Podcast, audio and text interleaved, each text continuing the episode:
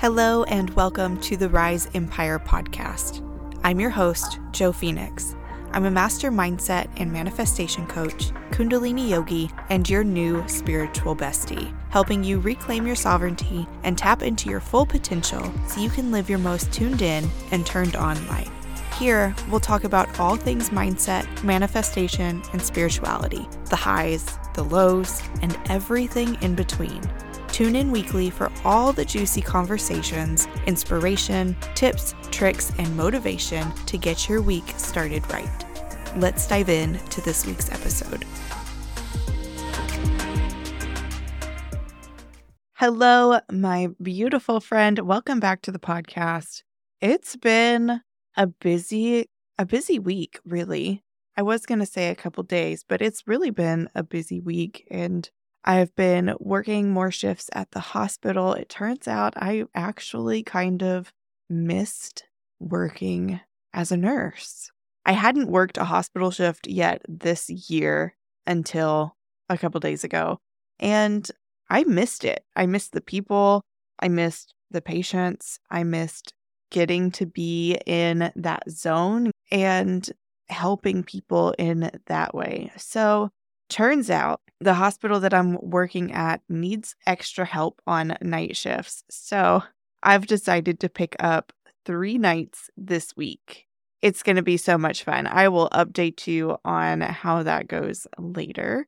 But for now, I wanted to share a story with you because meditation has become more of a popular modality lately, and more and more people have been trying it more and more people have been recommending it, and it's a lot more accessible now than it was in the past, which is amazing because I absolutely love meditation. I am a huge supporter of meditation because I know what it's done for me, and I've seen how different my life is and feels when I do meditate or when I do have a meditation portion in my daily practice versus when I skip my meditation or when I fall off meditating as part of my self care.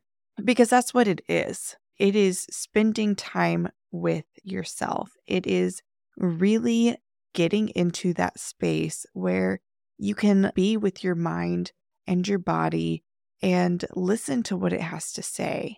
When I was in fifth grade, we had a guest speaker from Africa come speak to our classes, and I don't remember anything that was said. The only thing that I remember was this beautiful guided meditation that he walked us through. I don't think that he actually called it a meditation, but that's what it was. And that is when I fell in love, absolutely fell in love with meditation. That is when my journey with meditation began.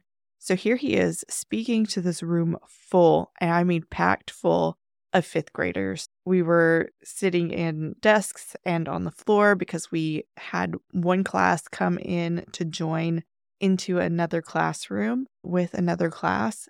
So there were kids everywhere, right? And what he did was he sat us down and walked us through this visualization. He guided us through visualizing, turning our brainwaves down, like dialing it down. He walked us through getting into a more peaceful inner state.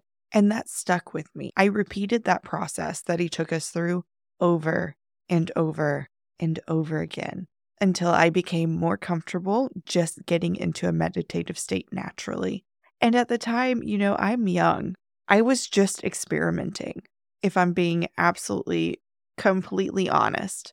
I didn't know that there was a right or a wrong way to do meditation. And I think that is where so many people struggle today because we get it in our heads that there's a right way or a wrong way to meditate. And if we don't get our brains to completely quiet down, we're doing it wrong and we just can't meditate and we give up on it. I am here to say that is a complete and total lie that you are telling yourself because meditation is not about clearing your mind, emptying your mind, and sitting in complete silence. While, yes, you can do that absolutely if you want to, it's not how it has to be. since that day in the fifth grade, I've walked myself through guided visualizations. I've walked myself through different meditations. I've just sat with my eyes closed and pictured myself turning my brainwaves down. Meditation got me through a rough childhood. Meditation was where I was able to find peace within myself. Meditation was where I was able to quiet down everything that was happening around me, step back and see a bigger, more clear picture. And then when I was in basic training for the Air Force, we were able to go to church on Sundays. We were able to go worship in whatever way we chose on Sundays. So, Sundays were notoriously known for grilled cheese and Jesus. We all looked forward to Sundays because we knew that we would be able to get out of the dorms and go worship or just have a little bit of time to ourselves. So there were two religious services that offered meditation during their service, and that was the Wiccan service and the Buddhist service. So I ended up going to the Wiccan service. I'm not a Wiccan, I don't practice Wicca, but I did go for the meditation. So while I was there, I had absolutely no clue what people were talking about. While I was there during the service, I I learned a lot about Wicca. I've learned a lot about witches and while I don't practice Wicca, I do appreciate and respect it. And the guided meditations that we did while we were there were just beautiful. That is where I met my spirit animal. That's where I met some of my guides. Through my experience in basic training with those guided meditations and visualization, I was able to deepen my practice even more than I already had. And I was able to explore meditation in a way that I hadn't yet before, in a way that I could ask questions and receive answers, in a way that I could tap into something higher than just myself.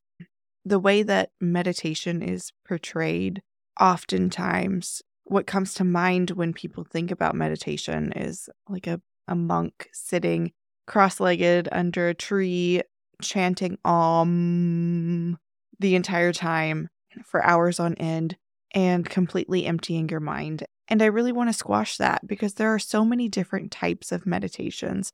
There's walking meditations, there's sitting meditations, there's standing meditations. You can meditate laying down. You can meditate in many, many different ways. Writing can be meditative. Doing simple, repetitive tasks can be meditative. Gardening can be meditative. Taking a hike in nature can be meditative. The possibilities are endless, okay? And I really just want to shed light on that. And I want you to be able to experience meditation in a way that feels good to you and also to explore and experiment and not think that you're wrong because you can't get your brain to shut up. What I've noticed through my practice and through talking to other people who love to meditate or who are experimenting with meditation is that there are a couple of stages when you're getting into a meditative state. And that first stage is a little bit of resistance. Like your mind wants to just keep going, it doesn't want to shut up. And as you allow yourself to just be there. Allow yourself to be present. Allow yourself to acknowledge those thoughts that are coming up. Acknowledge them and just let them pass. And then the next stage, after that resistance, you might get some thoughts that pop up. And those thoughts are typically things that you care about the most. Those thoughts are typically the way that you show love. So if something comes up and you're like, oh man, I really need to get the dishes done, or if you're thinking about what's for dinner or what you're going to make for dinner, or the laundry that needs to get done, those are typically acts of service in some way, shape, or form for you or for somebody else. They're the things that you care about. So acknowledge them. and show yourself some compassion because you care. Those are the things that you care about. And then as you acknowledge and let them go, then you start to get deeper into your meditative state. And this all happens by allowing, allowing those thoughts to be there, acknowledging them and letting them pass, and allowing yourself to sit with yourself, allowing yourself to listen to what you need. So, my invitation to you is to try out some type of meditation this week. It doesn't matter what it is. You can go onto the YouTubes and search for a meditation, a guided meditation or visualization. If there's something specific that you want to do, like meet your spirit guides or your spirit animal or whatever that is, YouTube it, search it on YouTube, and I promise you something will pop up. There are so many resources out there for you, and I'm so excited for more people to try meditation and experiment with meditation because you're not going to break any rules of meditation. Everybody can meditate. It's a natural state that we can all access. So go out there, experiment with meditation, and then find me on social media and send me a DM and let me know what your experience with meditation was like because I would love for you to share that experience with me. So that's it for today. I've got to wrap this up because I'm going to go hit the gym before I go to work tonight. So I love you, and I will see you next week. All right, y'all, that's a wrap on another episode of the Rise Empire podcast. I hope you had as much fun as I did today learning about all things mindset, manifestation, and spirituality. Remember, knowledge is only power when it's put into action. So go ahead and put that newfound wisdom into play. If you loved this episode, don't forget to hit that subscribe button and leave a review. Your words of support could inspire someone else to join our beautiful Rise Empire community. And speaking of community, let's stay connected and continue this conversation on social media. You can find all of the links in the show notes. And remember, the journey to reclaiming your sovereignty and tapping into your full potential is a beautiful one. I can't wait to share more insights, inspiration, and motivation to help you live your most tuned in and turned on life. Until next time, keep rising.